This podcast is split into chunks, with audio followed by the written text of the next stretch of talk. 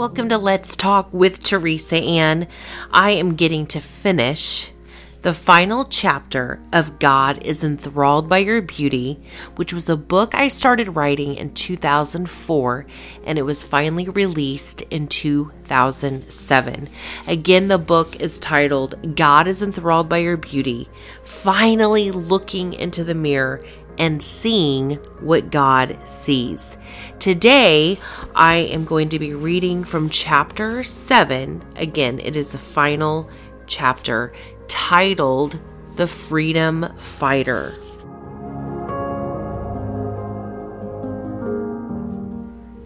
Now, imagine for a moment you're on the beach. You can hear the waves and the sound effects of the wind. If you're wearing pants, roll them up and walk towards the beach. Sit down and let your toes dig into the wet sand. Listen to the sounds of the seagulls off to the distance. Are your senses mesmerized by the symphony of the wind and waves as they crash together and become one? It may be the most beautiful symphonic arrangement to your ears. Just stand there and let the vastness of the ocean and the breeze of the wind caress your face and hair as the tide comes in so smoothly and brushes up against your feet and above your ankles. Slowly inhale that beautiful fresh ocean air. Now slowly exhale. Open your eyes and look into the horizon. Look to the left and now to the right. There seems to be no end to the splendid ocean as it seems to go on for eternity. Awake, my sister. God's love is more vast than all the grains of sand in the entire world. Ponder this thought for a moment. You are on the beach looking out to the horizon, that one area where you are standing. Look to your right. Now look to your left. Now look straight ahead. You cannot see the end of the ocean. It keeps going even beyond what your eyes can see. Wow. Now listen to the rhythm of the waves crashing in. Listen to that ongoing sound, the sound of power. Now imagine your head upon God's almighty chest, and that sound of the rhythm of the waves is as his awesome heartbeat. Oh, daughter, he wants you to know his love is more than enough, more than your parents' love your husband's love, your children's love, your friend's love, all put together, does not come close to God's enthralling love for you. His capacity to love is so great, for this is who He is. God is love. Obviously, we will never understand the vastness of who He is, but let us consider a few amazing characteristics of God well, most of us have been taught according to the word that He is the great I am. He is all sufficient. He is the Redeemer. He is the King of Kings. He is the Lord of Lords. He is our provider. He is more than enough. He is the commander of the heavenly armies. He reigns in victory. He is love. He is the beginning and the end. He made all things, and for Him they were made. He is our strong tower. He is is our refuge. He is our Redeemer. He is. The many words to give descriptions of the adoration of who He is is definitely eternal. The amazing truth is that these describe only a glimpse of who He is. These descriptive, active words are not cliches that we oftentimes use so loosely. These words reflect the attempting power of letters forming words to collaborate such emphasis to worship Him. Vocabulary itself cannot contain such massive power.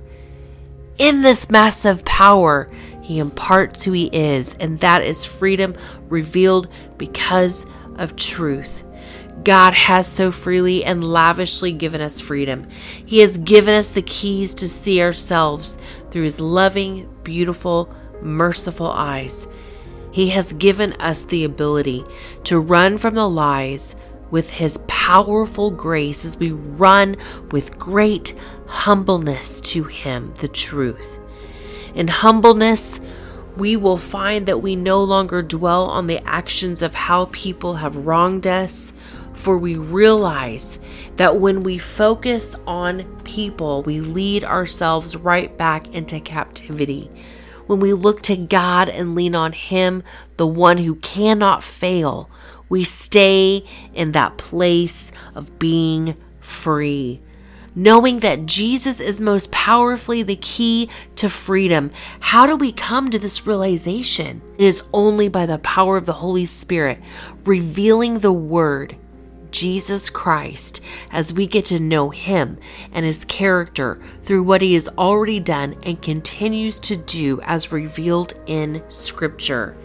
As I read through the Gospels, the writers have a common thread that is so beautifully knit together. As Jesus performed miracles, there was this genuine, authentic, wondrous, uncontainable love that was lavished upon the unlovable. Jesus repeatedly gave glory to the Father as he would say, I do this because I have first seen my Father in heaven do this. We also know that he had compassion and intimacy with his Father on earth as flesh. He knew who he was, yet he also knew that in order to do the great exploits that we triumphantly read about, Jesus knew he had to be dependent upon the Father. His power was manifested by his humble dependency on God's love, resulting in compassion. The dependency on the Father is incredibly amazing. However, I am brought to this glorious reminder of who Jesus is revealed as truth. Paul the Apostle had such a revelation of Jesus, revealing an active, vivid picture of the armor of God. I want to bring focus onto the belt of truth. This belt girds us about Jesus is that belt of truth that girds us about as one of the pieces of spiritual armor. As stated in Ephesians 6 10 through 18, He girds us, He holds us in who He is and what He does. The definition of gird, according to Webster's dictionary, is to encircle or fasten with, or as if with a belt on a sword. Another definition is to invest, especially with power or authority and the third definition is to prepare or brace. Watch, listen, see this. Jesus encircles us and fastens us with his truth, which is the word of God, which is as the sword. He invests in us with power and authority.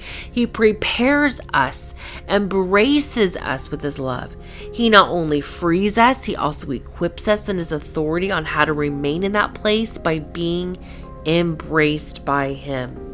Now it is our choice to stay in that powerful, loving embrace or walk away from it and go directly back into the lies of captivity. In this freedom, Christ has made us free and completely liberated us. Stand fast then and do not be hampered and held ensnared, and submit again to a yoke of slavery which you have once put off. Galatians 5 1. I'll give you an example. I was meditating on an illustration that God had given to me in regards to how He is the key to freedom. His name is Jesus, who is the key. He broke me free from the bondage of my past that I constantly dwelt upon. He showed me that when I was set free, He would say with excitement, Teresa, you are free from this prison of captivity. Now come to me. In this visual, I watched myself only standing in the cell. I wouldn't come out. I thought for sure I would run out of the prison shouting and rejoicing, embracing my mighty rescuer. But to my dismay, instead, I felt the indentations of the cuffs that once held me by my wrists and ankles, and it was as if I had that feeling of forgetting my jewelry, wanting to go back and put it back on. I lived a life of captivity for so long that I was unable to experience freedom, for the familiarity of captivity held me back in the demented comfort of the chains. This time, without the adversary's help, I placed those chains of the past back on myself. This powerful illustration shocked me. I remembered crying out to God, Why would I do such a thing? Why do I deny your power not with my words, but with my actions? And then that was when, as though I heard the Spirit of God say, the Israelites did the same, reliving a false, demented memory of the past. They forgot how awful it was being in captivity. They had a false memory in the heat of the moment of how much better Egypt was than where they were.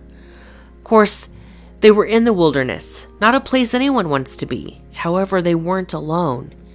They had Almighty Jehovah parting the Red Sea so they could cross over from the land of captivity into the land of promise and freedom. Almighty God was their cloud by day and fire by night. He provided manna from heaven, and when they were complaining of how tired they were of eating bread from heaven and how they wanted meat, so God, in His abundant provision, provided quail, but not just enough quail. There was so much quail it went for a couple of miles and stacked waist deep.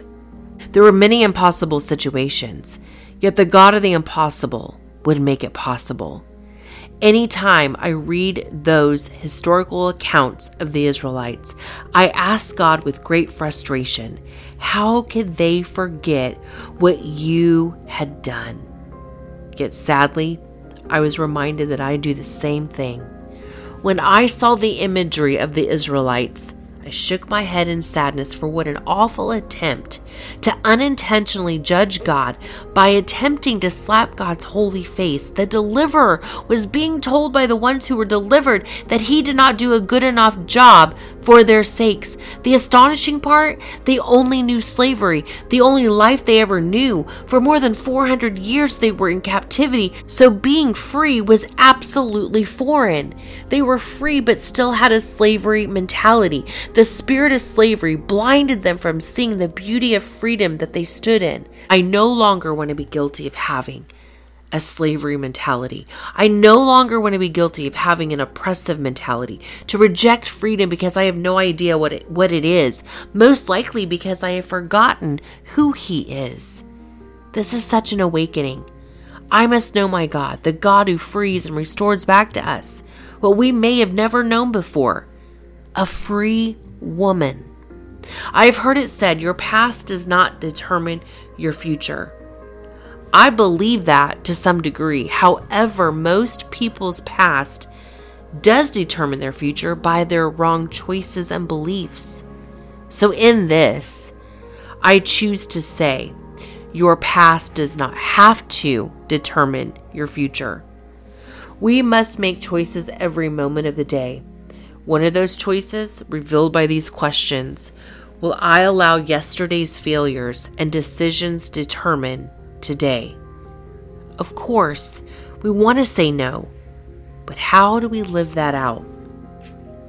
I believe with some of us, we have to remind ourselves literally every moment of the day by speaking out loud, declaring with a shout into the atmosphere over ourselves I am free because of Jesus. I am set free because of Jesus. I am disentangled from lies because Jesus is truth. I am relieved and cleared by Jesus, who is my redeeming Savior. We must shout and declare it with a shout of praise unto God with great fervency. To the degree that slavery has tried to come after us, is to the degree we must receive how we have lovingly been adopted by God. And we can only do that by submitting to and trusting in God. We willingly told ourselves how we could never be free, so we now must be willing to echo what is truth. I am free because of my freedom fighter, Jesus Christ. Think about this. Unwillingly, we tend to live our lives as a lie, when willingly, we must live the truth. With freedom, we must uphold it. We maintain that freedom by maintaining intimate time with the author of freedom. For when the will goes away to be intimate with God, then the unwillingness will sneak back in and will snatch us with its clenching jaws as we become a slave to the lies yet again. Willingness comes at a price. However, the incredible, awesome outcome is freedom and truth. We must also remember that unwillingness comes at a price, for the results are lies and destruction, which does not reveal the glory of God. Which will we choose? I pray we will say yes to the King and live as our rightful place in his glorious kingdom as daughters of truth. You have lived the lie of peasantry long enough. You have a legacy to leave.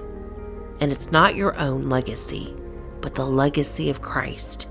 Be a part of rescuing the little girl from the lies of the enemy and experience the redeeming power to change the outcome of her life by living the life of freedom. Remember, this is more than a daily walk. This is moment by moment. This is a life of choices. Those choices not only remain with you, but they will and can remain with the generations after you. If you have an unwillingness to do it for yourself, then be a visionary and do it for the generations after you that you do not hear. Realize that they are crying out for someone to make the right choices for God's glory. Walk the path of His glory.